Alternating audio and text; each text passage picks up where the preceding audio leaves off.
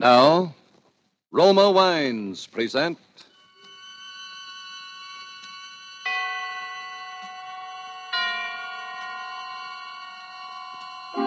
Suspense.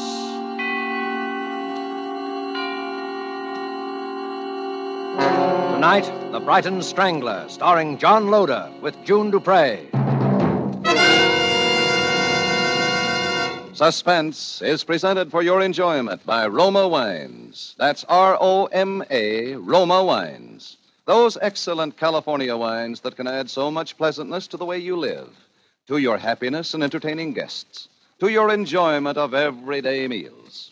Yes, right now a glassful would be very pleasant as Roma Wines bring you Suspense. This is the man in black here for the Roma Wine Company of Fresno, California, who tonight from Hollywood bring you a radio play by Robert L. Richards, based on the RKO picture The Brighton Strangler. The stars of the production are appearing with us this evening in this drama of an actor who specialized in murder and of a girl who became the unwilling heroine in a real life play. And so, with The Brighton Strangler and with the performances of John Loder and June Duprez, we again hope to keep you in suspense.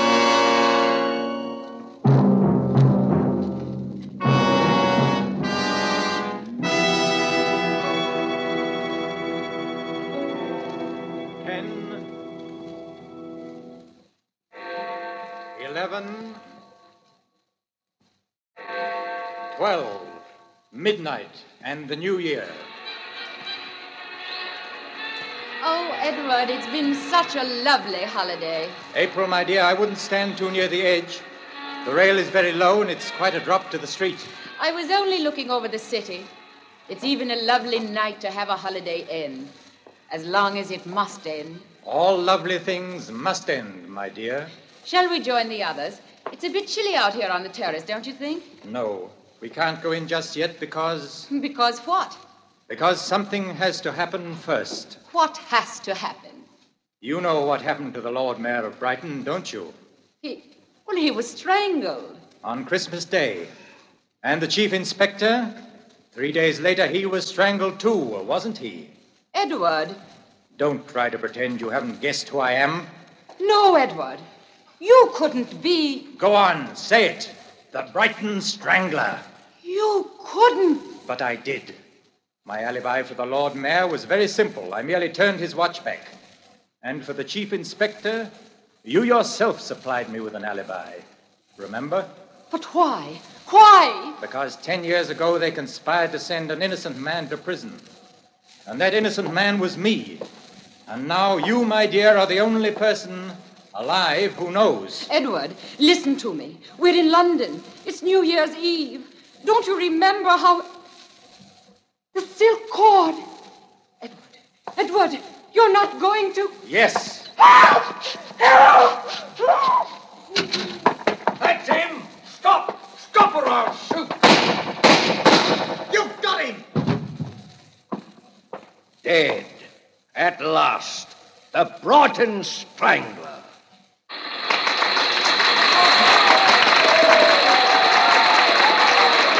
Thank you very much. Thank you. Thank you. Good night.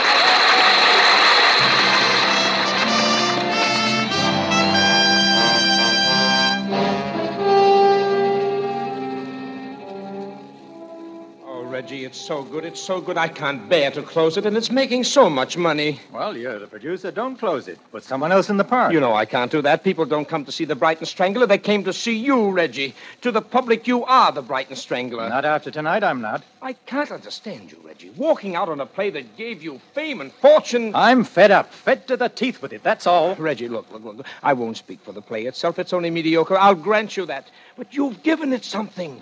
Just by sheer force of personality, you've made it authentic, terrifying, a tremendous psychological drama. Well, that's just it. Now, look here, Sheldon. Has it ever occurred to you that a man might feel if he strangled one more person, he'd go stark raving mad? but it's only a play, Reggie. Just make believe. Oh, you ought to know by this time that you're an actor, a good actor. It's never entirely make believe. Yes, yes. Now, look here, Reggie. Look here. I'll tell you what I'll do. I'll. I don't want to talk about it. Leave me alone, can't you? But, Reggie, I. Leave me alone. Can't you understand? Leave me alone. All right, all right, all right. There's no need to get edgy. Oh, I'm sorry. Got any plans? Mm, some service canteen shows. Well, if I don't see you, Merry Christmas. Yes. Merry Christmas. Good night. Good night.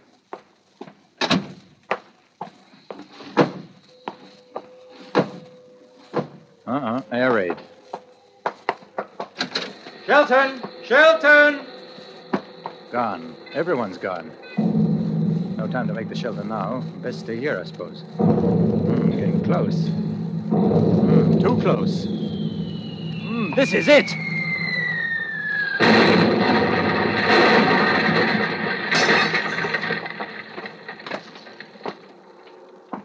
Oh, my head. Oh, it hurts. Hurts.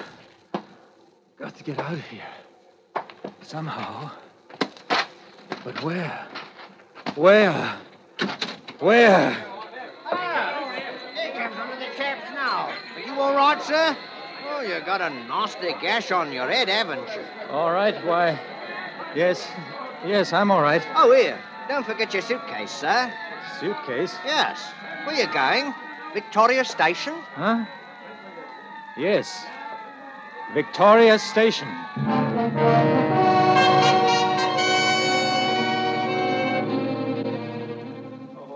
How many? Three return tickets to Horsham. Ah, here you are. Uh, yours? Return to Rottingdean, if you please. Right. Next. Single to Brighton. Brighton. Right, next. What's yours, sir? Single to Brighton.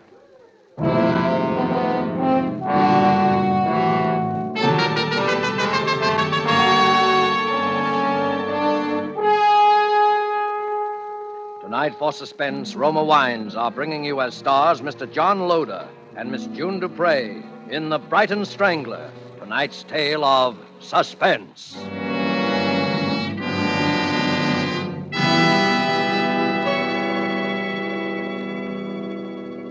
When you listen to the friendly advice of Miss Elsa Maxwell about hospitality and gracious living, you realize that here is an authority who talks plain common sense all the time. I'm talking to men as well as women when I say that the finest hospitality is always simple, sincere, moderate, and natural, never the opposite. And so I'm always emphasizing that the nicest, simplest, most sincerely flattering hospitality is to serve your guests some Roma sherry with its golden amber color, its deliciously tangy nut like flavor. It's not only supremely enjoyable before dinner or in the afternoon, it's smartly correct, a genuine compliment to your friends and to yourself. And please don't worry about special glasses. It's perfectly correct to use any nice glasses that are handy. Well, Miss Maxwell speaks more authoritatively than I can, but I will add this. Roma sherry, like all famous Roma wines, made from California's magnificent sun ripened grapes, brings you all their fine flavor, aroma, and color. Is unvaryingly good, always enjoyable, thanks to the age old wine skill of Roma's noted wineries located in the choicest vineyard areas of California. Yet all this goodness and pleasure is yours for only pennies a glass. Remember, more Americans enjoy Roma than any other wines. Roma, R O M A, Roma wines. And now it is with pleasure that we bring back to our soundstage Mr. John Loder as Reginald Parker and June Duprez as April Manby, who now takes up the narrative concerning the Brighton Strangler, a tale well calculated to keep you in suspense.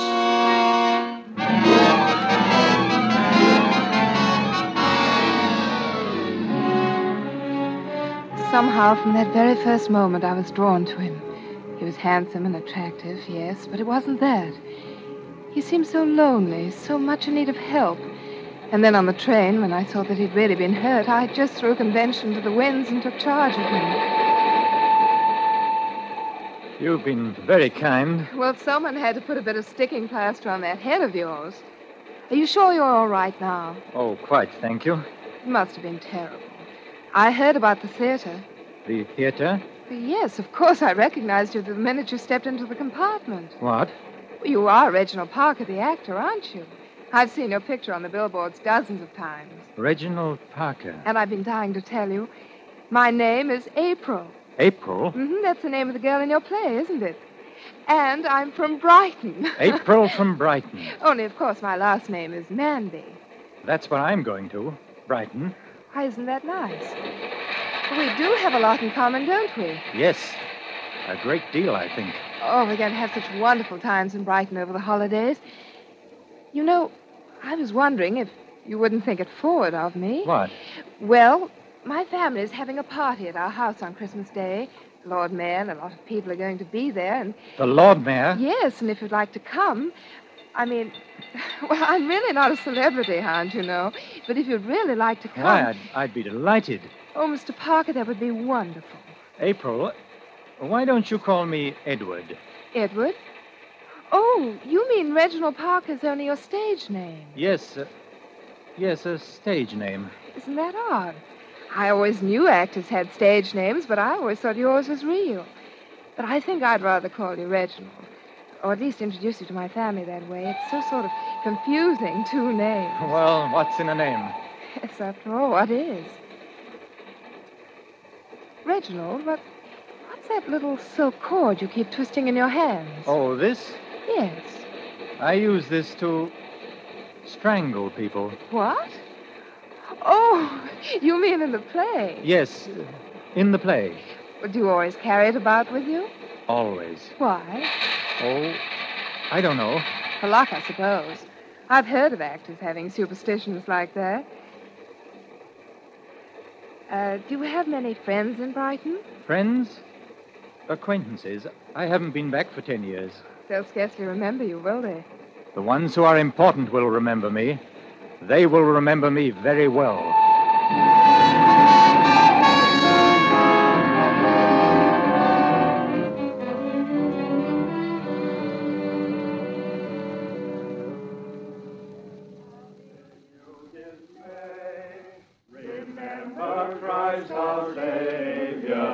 Hello there. Am I late? No, right on the dot. It's just 5.30 now. Here, let me take your coat. Thanks. Now come along and meet everyone. I'm so anxious for you to meet my parents. Told them so much about you. I didn't realize you knew so much about me. Silly. You know what I mean. Mother, uh, Mother, I want you to meet Mr. Reginald Parker. Well, how do you do, Mr. Parker? How do you and do? Mrs. Shackleton. How do you do? Mr. Shackleton. How are you? My father, Dr. Manby. How do you do, sir? And Chief Inspector Allison. How do you do? Well, everyone's here now but the Lord Mayor. I wonder what can be keeping him. Well, it's barely 5.30 now. It's a bit of a walk from his place. I expect he'll be along directly. Well, Mr. Parker, it's a pleasure to meet you in the flesh, so to speak, sir. I have an impression that we have met in the flesh before, Inspector. Well, not that I recall, sir, and I'm sure that I would. I would have thought so too, Inspector. If only because of our mutual adventures in villainy. Eh? Oh, oh, oh, I see what you mean. Well, sir, I'm a practical criminologist, more supposed to be. And I must confess that I find most of these plays and films and so on about crime rather preposterous. Why? Why, in this day and age, a man can't go about killing people without being caught. Once in a while, perhaps, but uh, when you get these stories of chaps with two, three, and a whole string of victims, oh, no, no, no, no, never. But, Inspector, they always are caught in the end, if only to prove to the kiddies that crime doesn't pay. But supposing it were the perfect crime. Oh, bosh, there's no such thing. Really? Oh, you interested in criminology, Mr. Parker? We ought to get together some evening while you're here. Perhaps I can give you a few experiences of my own that would amuse you. I should be delighted, Inspector. In fact, I shall make a point of it. Good. Excuse me a moment. Hello? Yes. Yes, I'll call him. It's for you, Daddy. Oh, thank you, Martha. Yes? Yes, this is Dr. Manby speaking. What? Good Lord. Yes, yes. Very well, I'll, I'll tell him, and I'll come over at once. What is it? What's wrong? Terrible thing has just happened. We'll need you on this, I'm afraid, Inspector. Now, what's happened? The Lord Mayor has been murdered. Murder? Can't understand it. Why, he didn't have an enemy in the world. When did it happen? He left his house at 5.15 to come over here. He was apparently attacked by someone who'd been lurking in the shrubbery of his own grounds. He was killed at 5.30. His watch had been smashed during the struggle, and that's when it stopped. And uh, how was he killed, Doctor? He was... he was strangled.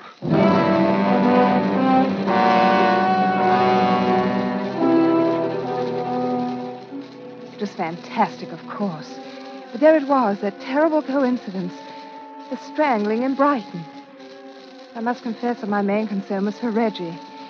The way everyone glanced at him, the polite, standoffish way they talked to him, was enough to show they thought that somehow he was responsible for the dreadful thing that had happened. As for myself, I felt almost as badly as he did, and thought I'd never known anyone quite so brave. For it was clear he wanted to get away, and he was quite free to go, and yet he stayed on in Brighton, as though compelled to. Perhaps by a strange feeling that he mustn't run off until the mystery had been solved. He even made a little joke about it that night that I drove him to the concert. Well, this is one way of facing the music. Reggie, you mustn't say that. Oh, I'm sorry.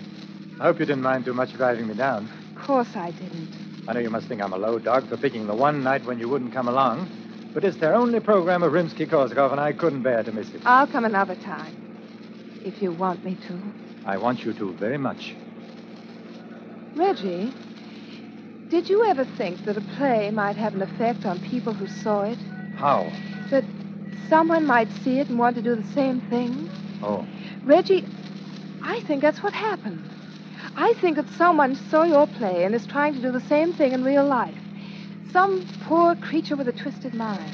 A twisted mind. Please don't think I'm blaming you. But a play like that should never have been written, should never have been allowed. Perhaps it was just uh, fated to be that way. It's the only thing I can think of to explain the things that have happened. Does it make a great deal of difference to you Difference? in the way you feel about me? Oh, Reggie, no. I'm glad of that because I think quite soon now, perhaps after tonight, I shall have something very important to tell you, April. Oh. Well, here we are Well, thanks for bringing me, and you will pick me up. at 11:30 sharp.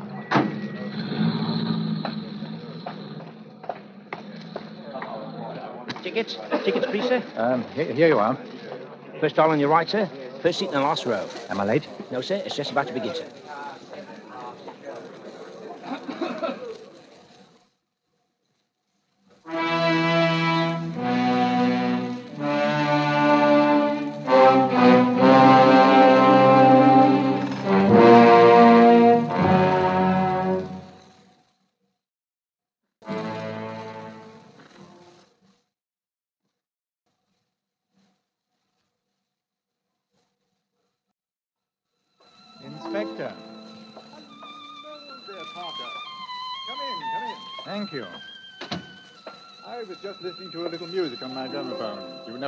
Scheherazade? Yes, it's just 42 minutes long. Oh, is it? I never timed it. Yeah, make yourself comfortable by the fire. I was rather hoping you'd pick this evening to drop in. I'm all alone. I remember you said you'd be. You have quite a music library, Inspector. yes. And I see you collect other things as well. Eh? Oh, oh, my private chamber of horrors. Interested? Very much.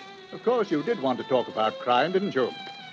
Well, each of these things, uh, rather gruesome, most of them to you, I expect, is like a trophy to me. Now, take this butcher knife. You can imagine what that was used for, I suppose. His wife? Hmm, that's it. Carved her up and put her in a trunk and checked her at Brighton Station. We didn't find her for three months. Never did find her head. We got the chap, though. Now, here's something you don't see very often. A hangman's noose. Yes, the fellow who wore that collar last got me my biggest promotion. It must be a great moment of satisfaction when the bolt is pulled, the rope tightens, and you know your murder is done for. Yes, it is, for a fact. But there's one trophy I intend to have here that'll make me prouder than all the rest. Just a little thing it is, too. Just a bit of cord. You mean uh, the cord that was used to strangle the Lord Mayor? Right you are, and I'll get it. Many years ago, uh, ten years to be exact, before the Lord Mayor was the Lord Mayor, he was a barrister defending a client in a court of law. And let us suppose that instead of defending his client, he betrayed him to the prosecution and the man went to prison. And let us suppose that the man returned one day, after all those years in prison, to take revenge. And he took it. Very imaginative theory, Mr. Parker. Uh, why don't you drop into my office tomorrow and we'll discuss it further? Ah, but you've only heard half of my theory, Inspector. Let us also suppose that the representative of the prosecution to whom this innocent man was betrayed was someone more interested in collecting uh, trophies than in seeing justice. An ambitious man.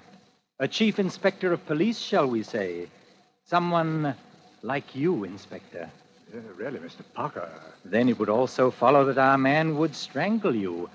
Wouldn't it, Inspector? I'm afraid play acting has influenced your judgment, sir. This is no play, Inspector. Oh, you couldn't get away with a thing like this. You've said that before. Uh, people know where you are. Exactly. You see, I am at a concert. No! Oh,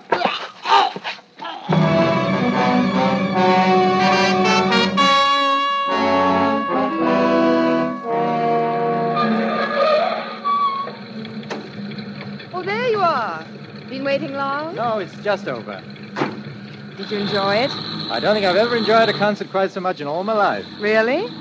Uh, do you have a wireless in your car? Yes, there it is, right in front of you. Oh, yes, of course.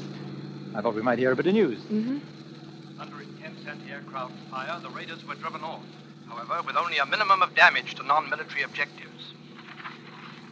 I have just been handed a dispatch from Brighton. The Brighton Strangler has struck again. At approximately 11 o'clock tonight, Chief Inspector Allison of the Brighton Police Force was found dead in his flat. Reggie. He had apparently been murdered in the same manner as the Lord Mayor of Brighton, only three days before, by strangling. Again, there were no clues to the killer. Reggie. It's fortunate, my dear, that you and others know I was at the concert this evening, Fortunate? because otherwise it might seem almost one coincidence too many.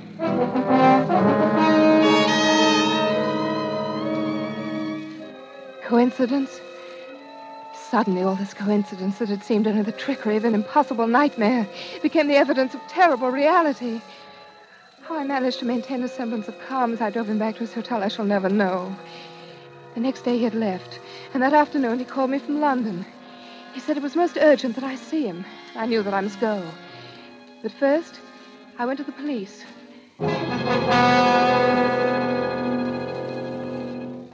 It's uh, came to us first.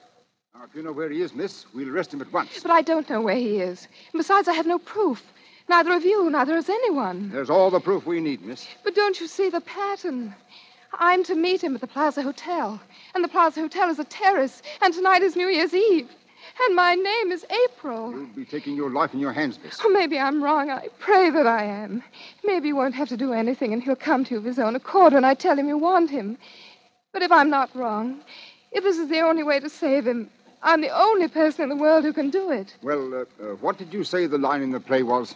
He says, and now you, my dear, the only person alive who knows. The only person alive who knows. You do have a script of the play, don't you? Oh, yes, yes. Because you'll have to come right in on cue. Uh, do you have a copy of the play for yourself? I. I don't need one. I know it now by heart.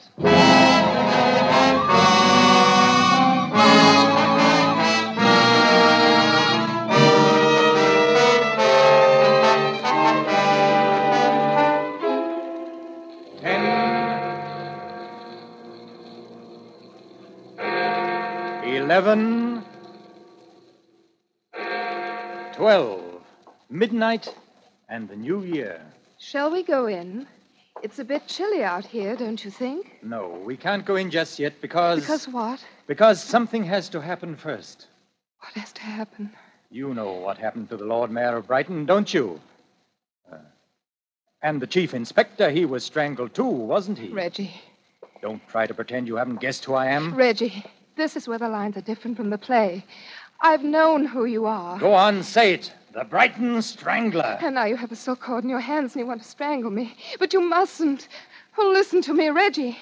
You've been sick. Don't you understand? You've been sick and you've got to get well. And now you, my dear, are the only person alive who knows. Reggie, no. Yes. Applaud, all of you! Applaud! Applaud!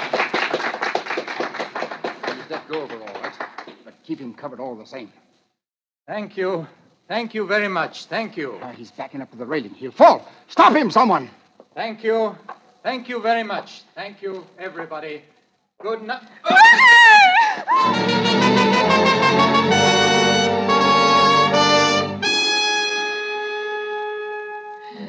as though in a trance, bowing as he had so often to so many enchanted audiences of the Brighton Strangler.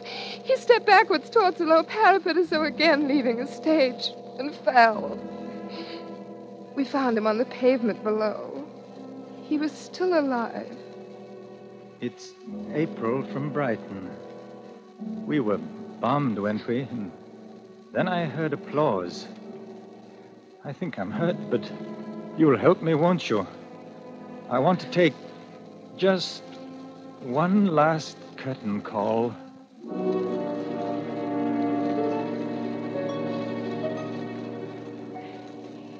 Died there, in my arms.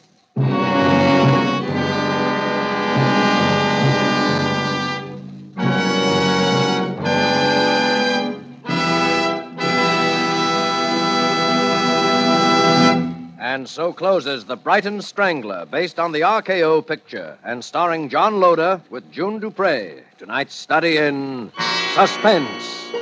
Suspense is produced, edited, and directed by William Spear. There is no reason at all, Elsa Maxwell says, why everyone should not have the enjoyment of Roma wines with everyday meals and when entertaining friends.